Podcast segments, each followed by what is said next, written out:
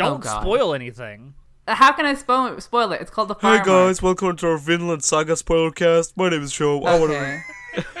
Fuck you. I am trying to get the word out that there's actually a fucking good manga that the people Okay. should read. Yeah, it's called Berserk, I can- bitch. I can appreciate.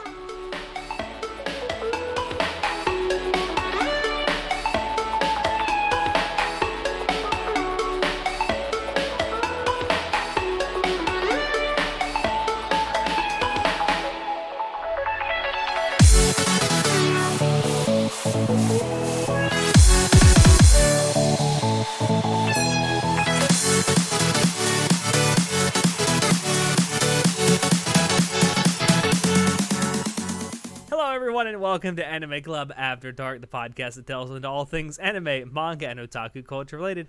I'm your host, Alex, but you can call me Senpai. And joining me tonight, I have our Wizard of Wait What, Chinoda. Hello. Oh God, our our poser extraordinaire, Natai, bitch. and and our chivalry of Shota's Shotaro. What was the bitch part? Uh, just to mess you up. Hi. Oh, so that's what we waited on. Okay, anyway. Just wanted to throw you off, you know. Yeah, all right. So before we actually get into our topic for this evening, we do have a bit of sad stuff we have to talk about first. So, uh, a couple weeks ago, actually, about the time of this recording, was it a couple weeks ago? Or was it a week ago? Was it? It was last week. It was last week. Um, sadly, Stan Lee, the probably, I guess we can say he's the godfather of modern comic books. Marvel comic books, but yeah. Yeah, well, let's be honest. He was he's a big part of the reason the comic book industry is as big as it is, or you know, Yeah. now. Um, yeah, he he is he passed away. He was 95? 95 or 96? I can't remember. I think 95. I don't have the article in front of me anymore. 95. I'm pretty damn sure of it. Yeah. Um so yeah, definitely sad. It- And you know, he actually had a bit of an impact in the anime industry. In fact, there was it was just last year there was um an anime that he helped work on. Um Wasn't very been good. in The anime reflection, too. yeah. Damn. I'm just saying it wasn't very good, but he did work on it. He That was an influence on a lot of people, though. Like, My Yeah. Hero Academia wouldn't be a thing without him. Yeah. Yeah. Comics have had a long-standing impact on manga and anime, and vice versa. And Stan Lee Yeah. was definitely a huge impact upon the nerd world. Period. Everywhere. yeah, and there were a lot of there were a lot of were felt. there were there were a lot of mangaka who also took to like social media and stuff to express their condolences to him and his family for so i mean you can his, his impact was felt pretty far and wide for sure um i can tell you as some i, I got to meet stan lee about i think two years ago myself uh, i was at megacon here in um in orlando where where i live uh and i could tell i could tell back then that he he was in some bad health, so I, I'm not. I wasn't. In, I wasn't entirely shocked to hear that he had passed away. He was Um, an old guy. He, he he let me see. He lived a really really long and very productive life. So he doesn't. You know, he doesn't have anything to look back on and say, well, you know, have any regrets. I wouldn't. I certainly wouldn't if I had lived that life. I will say though, a lot of people I don't think it's hit them yet, but I can tell you when it will. It'll be when you go to the very next Marvel movie that comes out and you get and you, you leave the theater and you realize something was missing from this movie and it's because Stan Lee wasn't in it. Um, actually, he's gonna be in this next couple of ones. They already recorded his uh. Oh, Yeah, but the moment he because won't, he it'll was be like, old, oh. he did have that health scare, so they figured, hey, let's go ahead and record a bunch of these scenes so they can be added in later on. So they actually have recorded a bunch of them. They have a good amount of them for the future movies, so good on that for a good while. yeah. I guarantee you though, the first time you see a Marvel movie without a Stan Lee cameo in it, you're gonna notice that it's not there. That is for certain. Yeah. Yeah.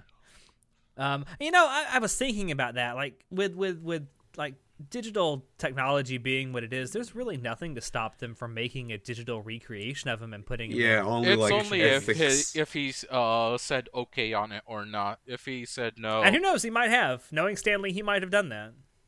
We'll we'll But see. again, I'm sure we'll get an announcement. Ethics. I have I have this sneaking suspicion, and I don't I don't say this to be like a jackass, but I have this sneaking suspicion that whenever the next Deadpool movie is, that's gonna make it in there somehow. Because if you think about it, even in the whole canon of like the Marvel universe, Deadpool's the only one that knows stuff that goes on outside of the Marvel universe. Yeah. He has knowledge Anyway. of the everything outside the fourth wall, so yeah, he'll Yeah. know, and it'll be presented in the movie without a doubt. It probably will be. But anyway, it, it it's definitely a loss to the the comic book and and Just the nerd world period. the nerd world. Yeah, And yeah, the creative nerd world people period. everywhere. Yeah. So I'm sure he will be missed, and uh, it is. It will, I'm sure Marvel won't be the same without him. Hmm. We shall see, though. That's that's for the for a future discussion. I'm assuming. Anyway, so let's move on to what we're actually talking about tonight, and that is this idea of villains and antagonists in anime and manga, etc. Um, so over the years, throughout uh, the history of anime and manga, there have been some really memorable and great villains and antagonists throughout. And so we thought we'd talk about some of those tonight, and we'd also talk about some things like you know some of the qualities that make for a good villain, and some of the like narrative shapings of, of villains throughout uh, the industry. So I think the, a good place to start is defining what we mean by a villain or an antagonist. Um, so I'll start for me personally. I think that to be a villain or an antagonist in any work of fiction doesn't have to be relegated to anime or manga. You don't have to be necessarily evil to be a villain, um, but you have to antagonize the protagonist of your particular story. Now, that doesn't necessarily factor in like where there are certain stories out there where the protagonist sort of is the villain and I think you have to take that into account. But for me personally, uh, a villain is quite simply someone who antagonizes the main character of a story. Did you just say that the protig- the protagonist could be a villain? Well, I- sure. I think Let's take for are- example And- Michiko and Hachin. Michiko is Yeah. a villain. Therefore, uh, a cop who would be chasing her, the cop we see who's constantly chasing her, would be the hero, technically. I okay, so I, I guess I should rephrase that that the antagonist or the villain can be the main character of a story. So the main character can antagonize the main character. Sure. I mean, people uh, people can antagonize themselves. That's the basic Okay. root of mental illness. Okay, well, I have a different definition from this. Um, a villain is not synonymous with an with an antagonist. A villain is someone who is evil. Uh, that's it. And and, ugh, oh my god, so many ands. And an antagonist is someone who antagonizes the protagonist. And sometimes they're the same person, and sometimes they're not. So Can you're I saying that in? sometimes a villain can be an antagonist, but they don't always hmm. have to be. Correct. Okay. I'll say this. I think an antag like a villain or an antagonist, like their main like reason in the story like their purpose in the story is to challenge the protagonist's ideals or values Or actions. or actions. Yeah. It's like, hey, you live that way of life. Well, then you challenge that the, the protagonist's like status quo or way of life, and then you have a conflict. Right. Yeah. That's how I see it. I, it's pretty. I mean, it's pretty standard definition. I would think of an antagonist for sure. Mm-hmm. What about you, Chinoda? You agree with any of us? You got your own definitions. Villainy is inherently complicated. And I didn't Like- say write a poem. It's an haiku. damn, I want to go deep and y'all fucking start laughing at me. I'm gonna fucking cry. You know what? That makes you guys villains. Mm. Whoa. That's true. dun dun dun. I'm an arch villain. So, oh boy. Can I as I cat? see it, the evil cat. simply um there's way too many variations for there to be a single definition but i think if we get it down to the basics it has to be uh the character that antagonizes the main character doesn't matter who's good or who's evil necessarily. It's just who are we rooting for versus who's against them. Now, of course, a good amount of uh, scumbags root for the other side, of course, because they're better, obviously. but that that is how I see it personally. Okay. All right, yeah. All right. So, knowing all of this, what are some of the qualities that we all think make for a good villain? And Shinoda, you have to go first on this The one. because- goddamn laugh! And you know who has the best goddamn laugh ever? Fucking Kira? Orochimaru. Kira. Kira has a damn good laugh too. There are so many villains with good laughs, and I love them all. If The they have a problem with- laugh that's memorable, I love laugh my is you have boys to- or The- girls. The problem with Orochimaru's laugh, Shinoda, is that you have to specify which one because the first time you hear him laugh, he sounds like a little girl. Oh yeah, you're right. Uh, the one. God, I I'm, I'm doing that horribly. I barely remember it. I mean, for for uh, for those who haven't seen Naruto, or if you've seen the Monogatari series but you haven't seen Naruto, it's basically like Shinobu's laugh, but instead of instead of kaka, it's keke keke keke keke. I mean, Black Hanako has a pretty good laugh, and she's sort of a villainous like force. Yeah, in Bake. Yeah. uh, there are there are some really good laughs in in in anime. Um, although not necessarily a villainous laugh. The all, he, he thinks he's a villain is Okabe's laugh when he is Hououin Kyoma in Steins Gate. Hououin Kyoma This He's like,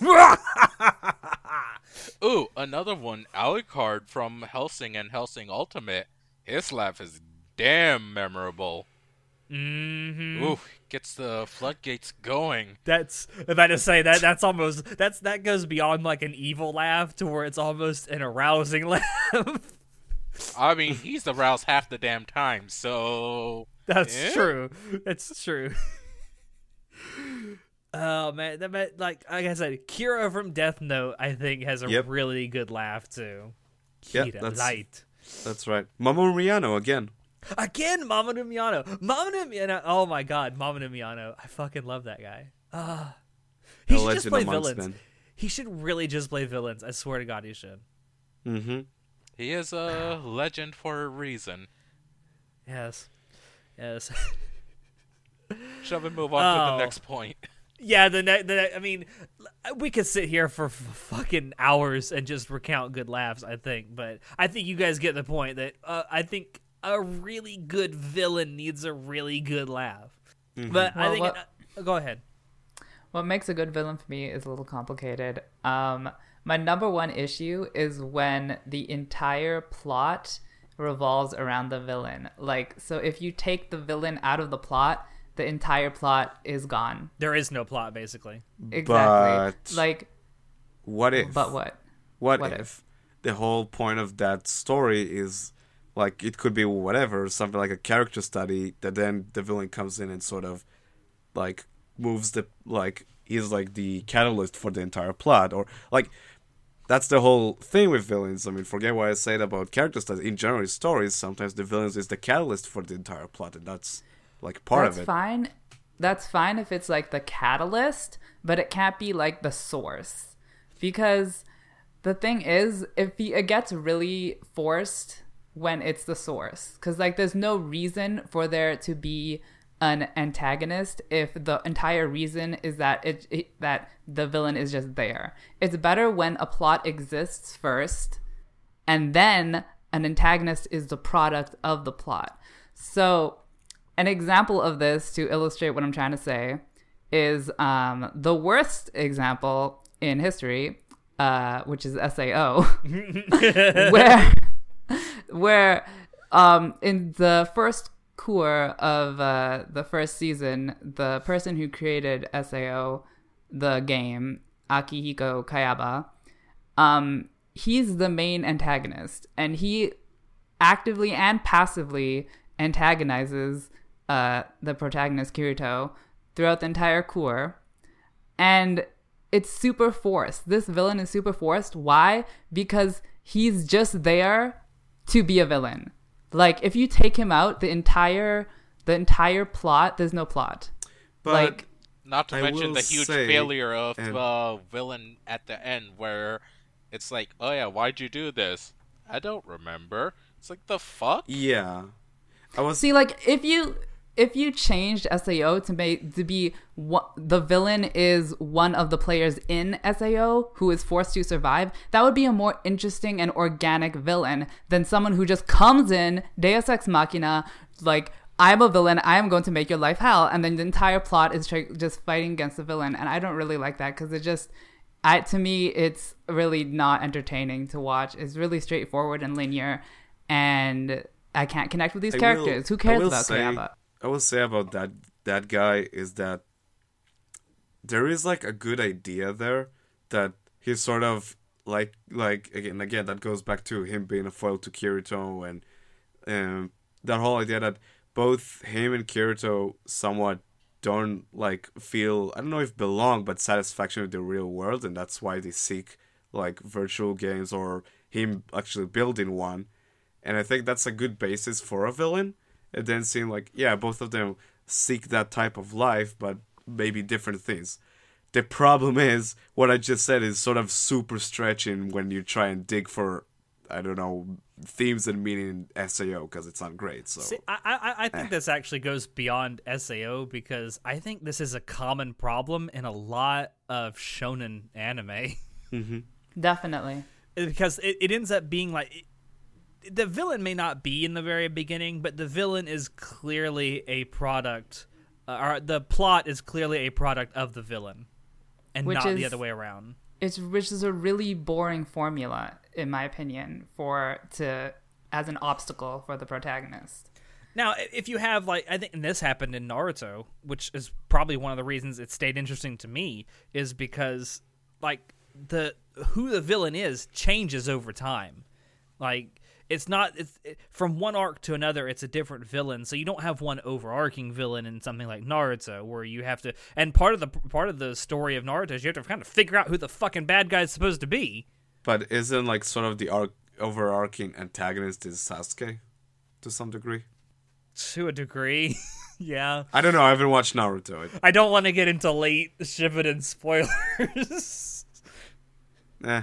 I actually well- put it down at the very end at the uh, doc, so we'll we'll, we'll touch What? on it Oh. later. Oh, Kaguya. Oh. I was gonna say, um, in my opinion, one of the villains that um, contradicts this pitfall is Esdeath in Akame ga Kill, because um, which is a shonen manga and anime. If you take Esdeath out of Akame ga Kill, the main plot is still there. You have the rebels fighting against a corrupt government, but she is a product of the plot, and she is basically the main villain. And I think she fits in really well like that, and that's what makes her very interesting for me. That How do you feel you about how she was treated at the end of the story? Oh, shut up. We don't talk about that. But yeah, I'm guessing not so that's an example. Hmm? I'm guessing not well. The way she was treated. I think I think We're what so- not gonna I think It's show so dumb. reason.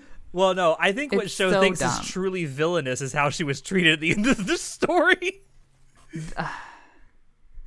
I'm sorry. I, I don't even to. get it. I don't want to even remember the end of Akame ga Kill. it's so horrible. The villain was done right. The story wasn't. Yeah, that's right. It had a lot of potential, and then it had a really rushed and stupid ending. I hate when that happens. Yeah.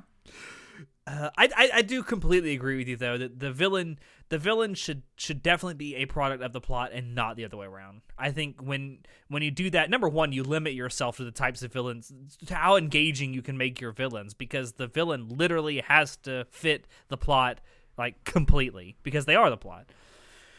And Yeah.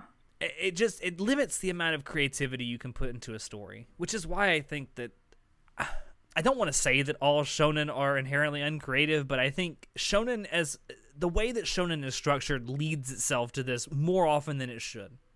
Yep. I mean, what part of the appeal of shonen is that it's a very linear, um, very simple plot, Yeah. but then that's a Easy double-edged pick up. sword at the same time. It's easy to pick up plots. yeah. Yeah. But maybe that's part of the appeal of shonen then. Mm. I think so. Yeah. I mean, for a story to keep going that long and be interesting, you need to you need to like change things up. You know, true. and one of the That's things true. is the villain. I, I wanted to move on in the next point, and I just keep seeing someone wrote down motherfucking charisma. Yeah, I wrote that in the document. Why did you? here, here's the thing. All right, think about some of your favorite villains. Okay, like let's take for, for example Dio. Right, he's just Dio. he's just a riot to watch because he's so over the top and he's so just exudes confidence and charisma. And you know what? A villain doesn't really have to be charismatic but there's needs to be like some side of him that is um, either compelling or just fascinating to watch right? Yeah, see the thing about the thing about Dio in particular from JoJo's is that Dio's like Dio's like a train wreck in slow motion. It's like you know you probably shouldn't watch, but you can't look away because it's so fascinating. yeah Or another one that's Dio. is Zaya. Oh, yeah, Izaya from Durarara. That's a train wreck and a half in slow motion but to it's watch. so Oh my addicting to watch because he has such a unique charisma. Oh my yeah, goodness. Yeah. I mean, and it, it's thrust in your face. Like every single scene that he's in, like his charisma is like it's there. It's it, it- he like subtlety is not something that Izaya knows how to do, and it, it it's portrayed in all of his all of the interactions he has. yeah, Yeah, I was thinking the same thing. Um, I was thinking of Albedo from Tokyo. Oh, not from Tokyo, from Overlord. Albedo from Tokyo Um, Ghoul. is she a villain I- though I say she's a villain in the sense that she's evil. Um, but she's not like a center character really she's not a foil um, for Ainz. so my definition of villain is that it's evil. I don't care what if you're a side character or whatever. I mean, So- but they, She's there, not there are evil. there are these She just doesn't care about She's- lesser beings. Oh my That's god, not look at her character sheet. She's negative 500 evil. Yeah, exactly. Now, I, I, I think there are. This is this concept of like villain of the week. So a villain doesn't have to be like a villain constantly. I mean, it can just be there. Well, anyways, I'll bet it wasn't um, like whether that, she's a villain or not, I think she has a lot of quote unquote charisma in her own uh, in her own um, brand of it. Yeah, Uh, she's Sure. definitely very interesting and fun to watch, and she she she is uh, quite over the top, and she makes me laugh a lot. So I think that charisma and just being interesting and fun and like you know entertaining to watch is a good trait for a villain to have. Don't just be boring. yeah. Yeah, it's either I'll I'll say this. It's either like be a fascinating character that it's like super entertaining to watch, or you just need to be like terrifying in the sense of whenever that character is on screen, you know, like shit's about to go down, right? Yeah. Well, it's like it, like you said. Anytime Dio was on screen, it was gorgeous. yeah. And I mean, And the that's- ending of part three, whenever he shows up, it's like, oh, okay, what, what what's gonna happen? And like he literally has this flaming aura around him. Yeah, it's fucking terrifying, Uh, but like you, it's it's time. a visual charisma that he has. Uh, and I- you know what? Someone else wrote this down. Like it- stuff like that leads to like a humanization of these characters, and that to me is what makes for the best and most engaging type of villain. Is like if you can not necessarily you personally can relate to him, but you can look at him and see, wow, yeah, this seems plausible. Mm-hmm. That yeah. that to me is what makes for the best villains, and, and a lot of times makes for the most tragic villains because you end up thinking like, wow, like they're doing these really terrible things, but kind of for the right reasons, maybe. Mm-hmm. Yeah, the more you develop and characterize your villain, the more interesting they're gonna be usually. And the mm. more and the and the more you humanize the villain, generally the more interesting the entire story is. Dracula yeah. from What? Castlevania. He's yes, exterminating yes. humankind for all the right reasons. I support him. Or uh, another really good example of that is like Scar from uh, Full Metal Alchemist. Who I mean, he starts out as this this like fucking psychopathic guy who's just running around getting revenge for uh, the you know the country that you know Edwin everyone I can't remember the name of the damn country they were in, um, but that country like Ed and and and and Amestris. Alphonse from Amestris. Thank you. Uh, Amestris had declared war on his uh, his people and basically slaughtered a bunch of them, and he's getting res- revenge by killing all of these state alchemists. And then he learns the whole truth of, of I won't spoil it or anything, but he learns the truth behind it, and he, he starts to like sort of atone for what he's done so far. And it's like I wasn't the only bad person here. And beyond that, he also, at least in Br- Brotherhood, he meets another character who's Ishvalan like him, and he understands there's another way to like fix this situation. Yeah, He's like, okay, let's try. yeah. And, I think. uh, oh, go ahead. Go ahead. No, I I was going to lead into the next point, but Oh, okay. And uh, one last example of good humanization is the entire cast of Scum's Wish, where, you know, they are all shitty people, but we really get into their head and we really get to learn what makes them shitty, why they're so fucked up. And that in and of itself is just, I mean, that was the entire purpose of the show. So that really made it an interesting thing to watch. Yeah, and- it's, it's it's worth pointing out that I don't think that anyone in Scum's Wish is inherently evil. They just have really some of them have really bad motives. But I think they all do shitty things. yeah, I don't think there's a single person in in Scum's Wish you can le- legitimately point to and say this person is without any faults and they're completely heroic. Mm. And that's that's part of the reason why I love Scum's Wish. I mean, it, I don't think there's been a show, or at least an, a- an anime specifically recently, and by recent I mean in like the last five or so years, that I've watched where I felt like every single character in that show I could envision them being an actual person. Yeah. Yeah. That's hard to do. Yeah, it, it is really like you you can you can, a lot of a lot of, of shows do that with one or two or a handful of characters, but it's really difficult to get all of the characters in your show to be like that to humanize them so much where you think all of these people could be people you could meet in real life. Like all of them are shitty people. They're just like actual people. Holy shit. Yeah. Uh, so the next point I wanted to go to was this idea. I, I wanted to ask a question. Do, do you guys actually think narratively it's a good idea for villains to end up becoming heroes or vice versa, heroes to end up becoming villains? I think that hmm. what we were just talking about, humanization, that this is a form of humanization, that you can develop villains to become heroes and vice versa. And I think that's good. Everybody Yeah. else? No, I agree.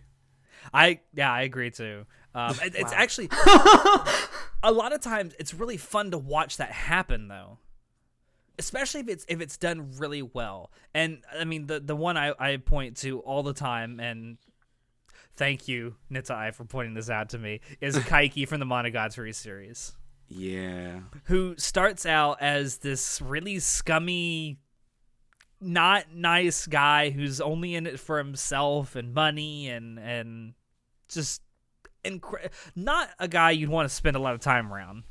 And here's the clever thing with Kaiki as well, because like the whole point of him in the story, it's like at the end of the day, he's like not really a villain. It's just like a dude. Like the whole brilliant thing in that season of Monogatari is they frame Kaiki as like this villainous dude who's scummy and all, but then you realize, well, and that's why it's such a good foil to at least the main character of that arc, Karen, is because well, because she perceives him that way, she sees him as this villainous person who's like powerful and dangerous. Well, but at the end of the day, it's like this old dude who just wants to make some money. But then again, he's still a shitty person. But then you go to like I won't spoil, but later on, he does some things that, to some degree, redeem him. So Yeah. it's it's And an it's not- interesting character and, arc. and he's still doing it for very selfish reasons. But Yeah. he ends up doing good things for very selfish reasons. because again they might be selfish but it's not like they were really that villainous or like that uh, like grand of motives it's like yeah just want to make some money Yeah. And then he comes back and talks about meat for five minutes. ah motherfucking meat Uh, but to me, that's that's the best I've ever actually seen that done. To where an antagonist or a villain, be very slowly becomes the hero. Well, you have clearly not seen Hunter Hunter, Alex, and I know you haven't. because um, when I think of this, I think of Killua, Um, Which I find very Hunter interesting. Hunter. He's named after a liquor. Ah, yeah, I would drink that. Um, he Hello, he yes, uh, starts out as an assassin, so he he basically kills everyone. He's pretty sociopathic. Um, and the over the hundred episodes, like his arc spans basically the entire show, which is 140 something episodes.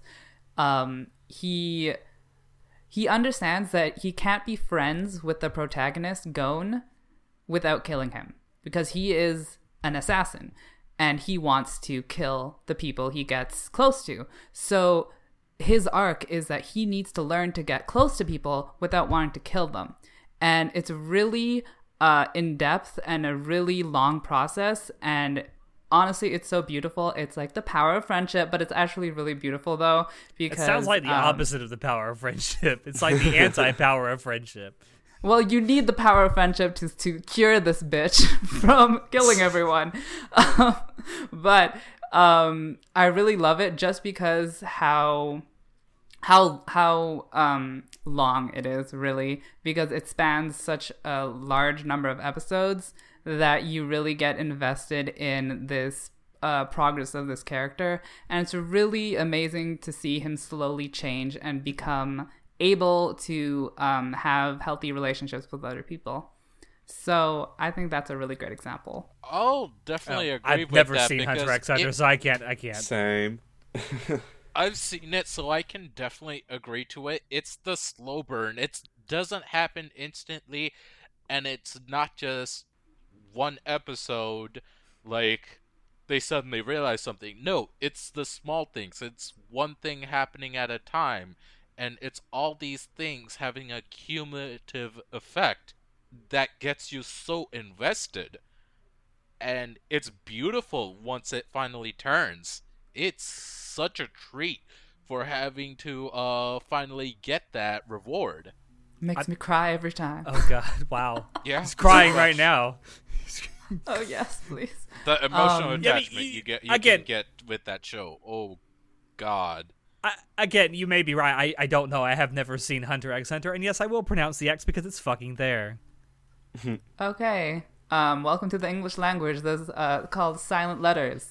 Uh, another example I have is from Vinland Saga, which is Oh. currently a manga, but is getting an anime soon, and you should definitely watch it.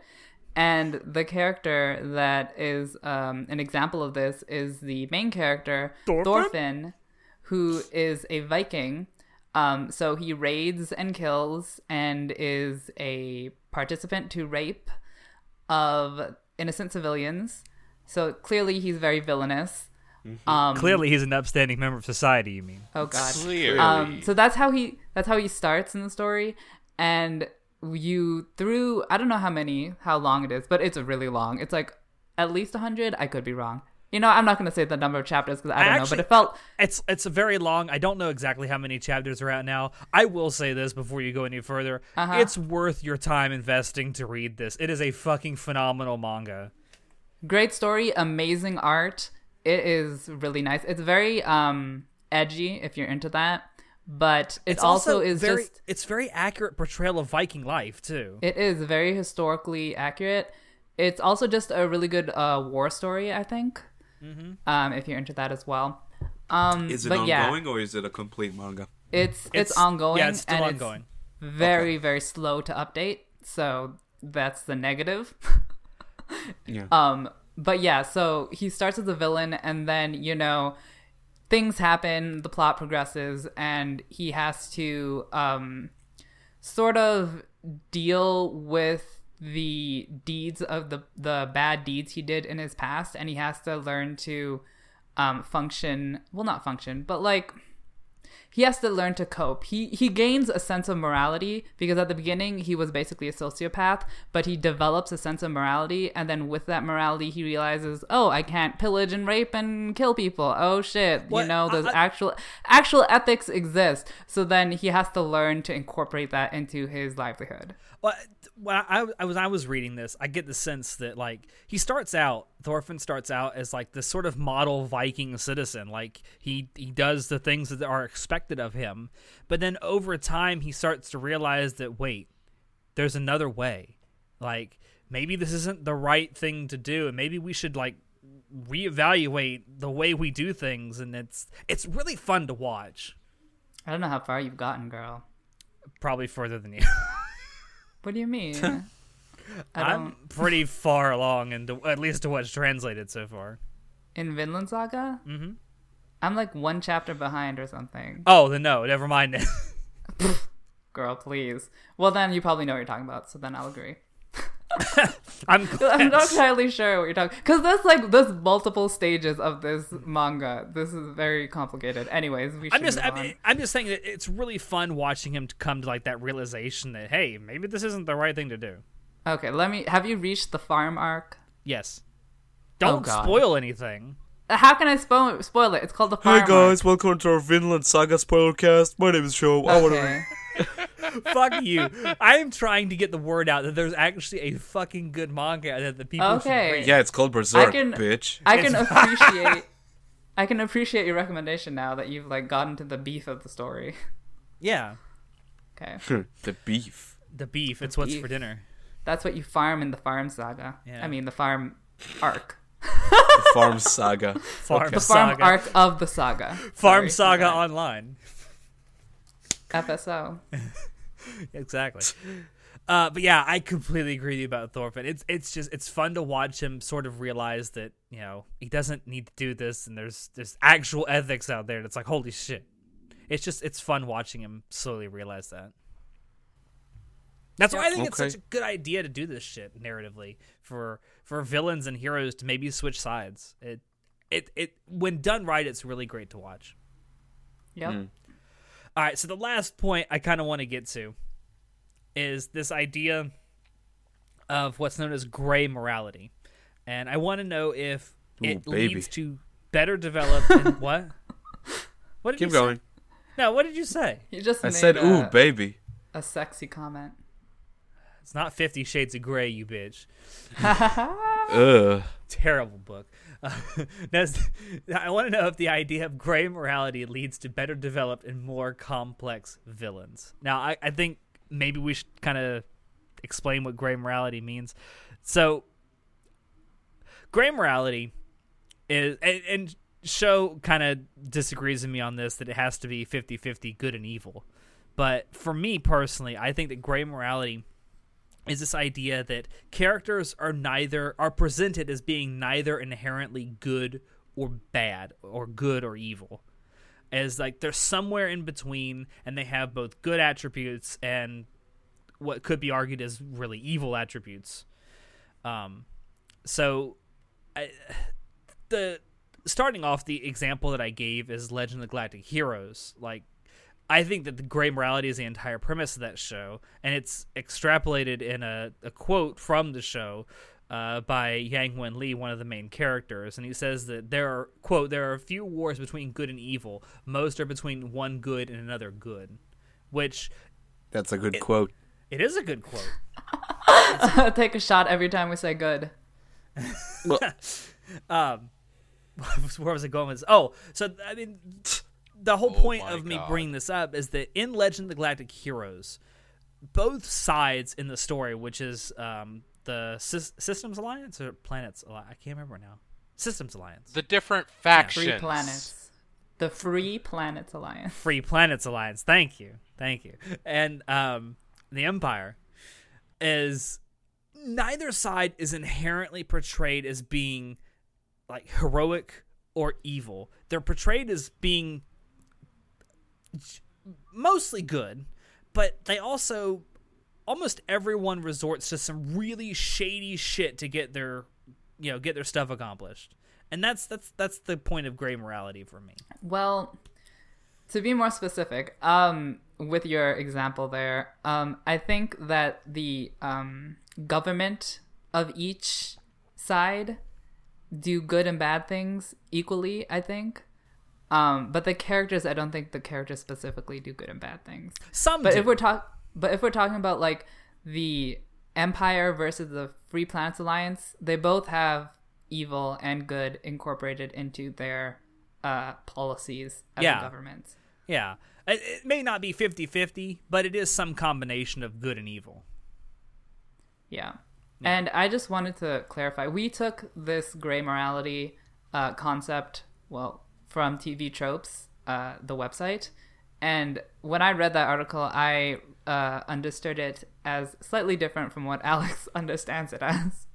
um, I understand it as there being a conflict between two parties or multiple parties that have their own interests um, and no party is particularly good or bad. Um, which is you could say it's the same as Alex, but I think it's slightly different. I think what Hmm. I think your hu- hang up is that you think it has to be 50-50. no, um, I it has to be a group. It has to be th- this gray morality has to be taken in context of multiple people. You can't. I don't think you can apply it to a single person. Oh, I mean, Yes, you can. I mean, think about it. Like, let's go to like Western storytelling, right? Take Batman. That's sort of a gray morality, acting outside Yeah. the law and like doing all of that. And he's not necessarily a villain, but there's some gray morality there. It And it's to be a worth pointing out that everything Batman does is illegal. Yeah. Boom. Okay, The Bruce Wayne I is just one character. if that's what you want it to be. I'm Anyway. just saying, from what TV tropes described it as, there has to be multiple people. But whatever, it doesn't really matter. You can you can define Either way, gray morality either means way, to you. yeah, either way, the concept of gray morality does exist. I just want to know: Do you think it actually leads to better developed and more complex villains? I don't know if it leads to better. I think it leads to um, different types of villains. That's if it's better or worse. That's sort. I think that's up to like the viewer or the one who's consuming the the media. Because again, you can't have something that's gray and complex like the whole system in Psycho-Pass and Makishima to some extent, which are gray and like complex, and there's a lot to unpack there. But there's still a lot of merit to taking something like Kira from JoJo Part 4, which is a villain. There's like nothing redeeming about this person, but he's still a complex villain with his own quirks and identity. You know? There's like merit Yeah. to both sides, in my opinion. Yeah, I I could definitely see that. I mean, you could if you want to if you want to ex- extrapolate a JoJo's uh, example. I mean, you can think of the Speedwagon organization as being sort of morally gray because they operate outside the law and they just go and do stuff and they Yeah, never. they aren't really touched up. I mean, I haven't read the manga, but they haven't. Re- they aren't really touched upon. They're just there. exactly, but the, some of the stuff it is pretty shady. I think mean, that eh. in uh, including characters that do bad things, but at the same time like do good things, um, goes back to our original point of humanization because It uh, real people aren't all good and all evil. Real people do bad things and good things, Yep. so it makes people. I mean, it makes characters more believable, and so then I would say it's a good thing to have gray Yeah. morality in characters. Think about and think about like uh, the villain from uh, at least the first half of Gurren Lagann. Um, what was his name again? Lord um, Lord Genome. Lord The Genome, Spiral that King. guy. the Spiral King. Think about it. Think about it like that. Yeah, Up until the con- like the battle with him, he's seen as this like like this monster. You know, he threw his daughter away Just and this he keeps humanity evil. underground.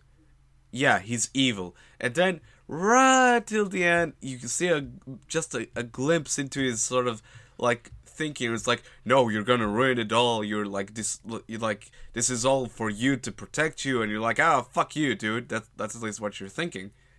But then you get to the second half of Gurren Lagann and you understand, okay, what he did, he did for a certain reason. It wasn't just because he was a dick. There's more to it than that. You know? Okay, so you yeah. sort of everything's retrospectively so think complicated. Yeah, so retrospectively, you sort of, I don't know if humanize the villain, but give him more layers and more, like, you understand him better, right? Yeah, I well certainly by the end for sure. Um, I I would think it. I think it's actually probably shortly after the halfway point when that starts to change in Gurren Yep. Lagann. Um, So so like the, the, the halfway point in Gurren Lagann literally is a turning point for Mm-hmm. the villain. Whoa, good storytelling. I know, right? Wow. I will say this. I uh, speaking of Gurren Lagann, it's going to be really difficult next year when Trigger's new production comes out, premiere, and Right? literally Kamina is the villain. I'm not like Yeah, no, so what's up with. Okay, yeah, I saw the trailer and that was like, okay, strange. I don't know. I don't know any more than you know. All It's gonna I be know great. is it's gonna be it's gonna it's gonna look fantastic, and it's gonna be really weird seeing the villain who looks like Kamina. Hi, hi, hi, hi, hi, hi, hi. anyway, I just wanted to point that out because you talked about Gurren Lagann. Well, back to gray morality. I think um, if we take it as uh, meaning two different groups that are fighting for their own interests, not necessarily black and white, but just, you know, fighting for what they believe in. I think a good example of that is Tokyo Ghoul with um, the ghouls versus the CCG. I don't think either side is wrong, um, but I don't think either side is right. Like they've both done shitty things, and they're just at war with each other.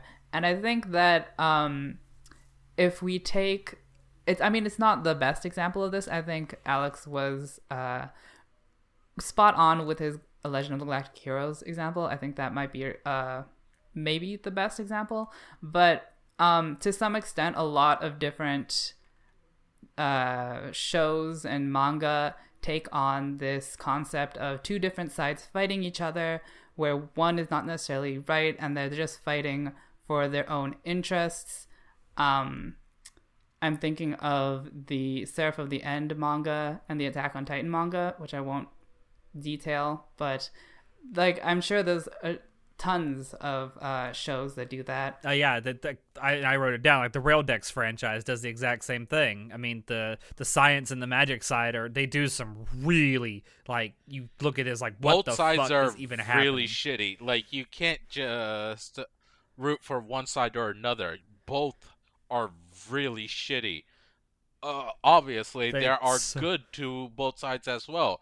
It's complex. That's the wonderful Yes. thing about it. They show both sides in all glory, good and evil. Yeah, and it's oh man, so many so many dead bitty bitties, so many dead bitty. bitties. what does that even mean?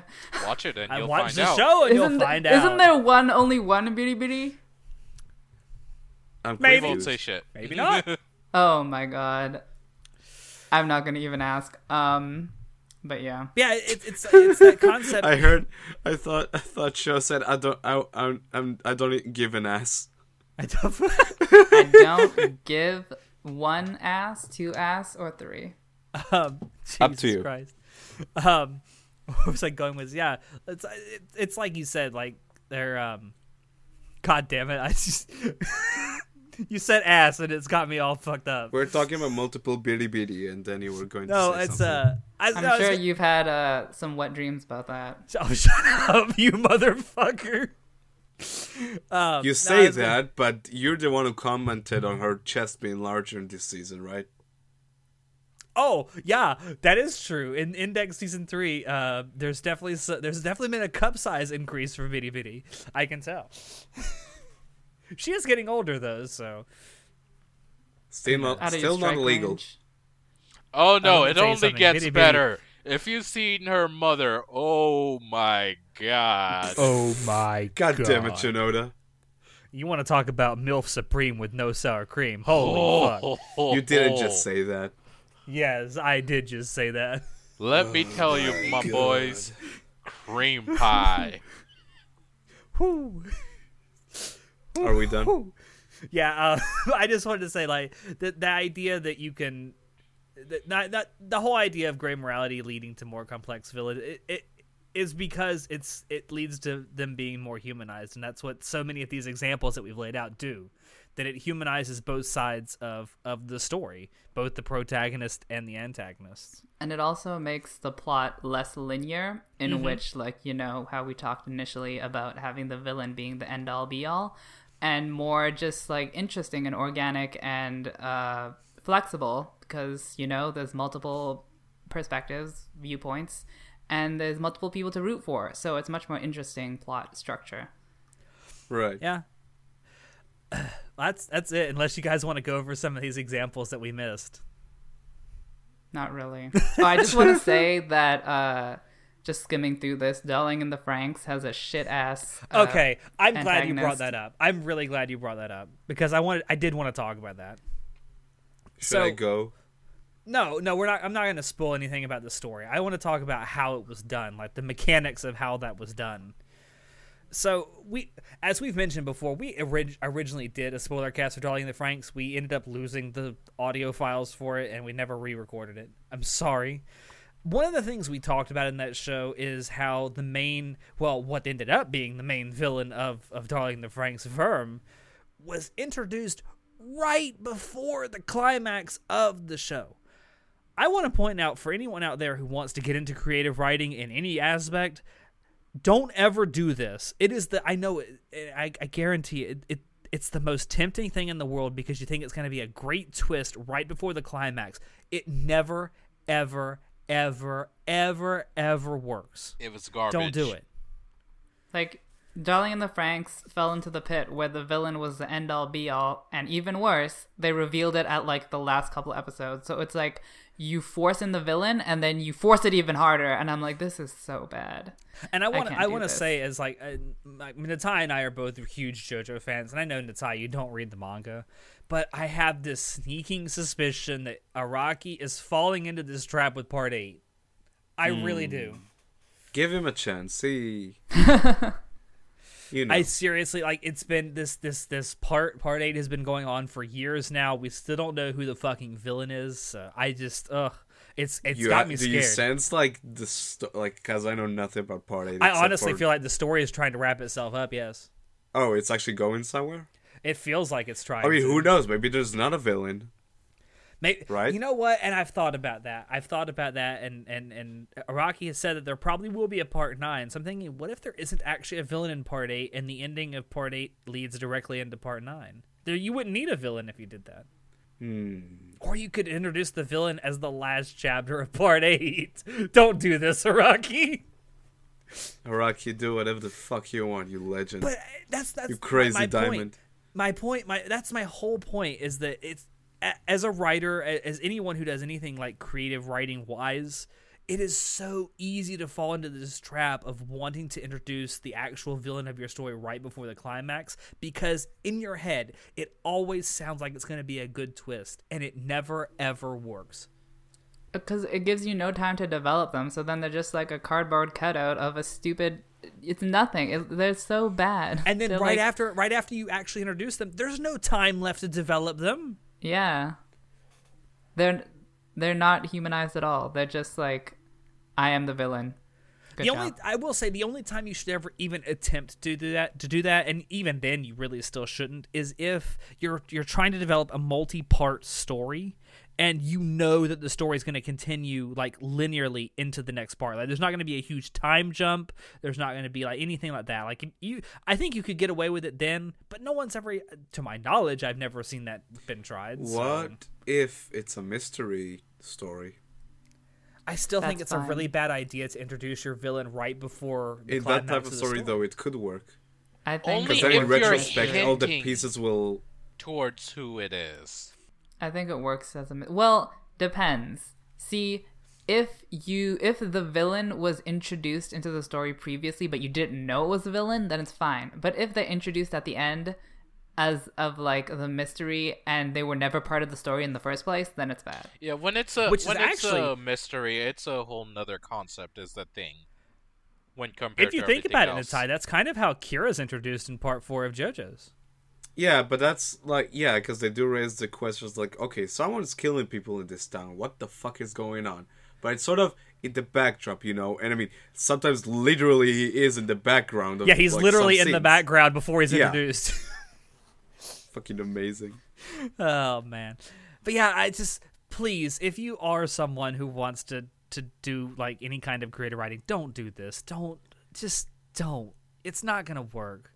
That's all I got to say. It's like I really, you know what? And if Darling the Franxx hadn't done that, and they kind of just went on with what they were kind of already developing, I thought I think it probably would have been remembered way better.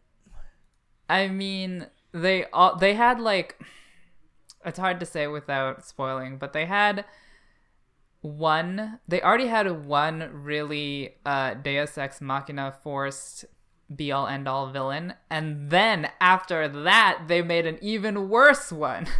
it's like there's like two of them. There's like there's like the small villain and then the big villain, and I'm like, you you couldn't just end with one.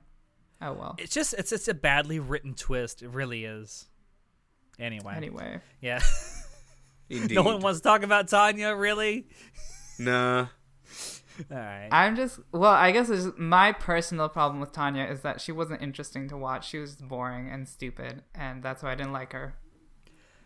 That's He won't be on next just week. Subjective. yeah. Don't worry, say. show won't be on next week, guys. Sorry that I'm not a lolicon. Whoa, Oh, that doesn't that is have that is some- anything to do with it. it's, it guys, happens it to be does. true, but it doesn't have anything to do with it. It has everything to do with it. Ah. All right. On that note, thank you all there for dropping in to listen to us. We hope you enjoyed it because we always enjoy bringing this stuff to you.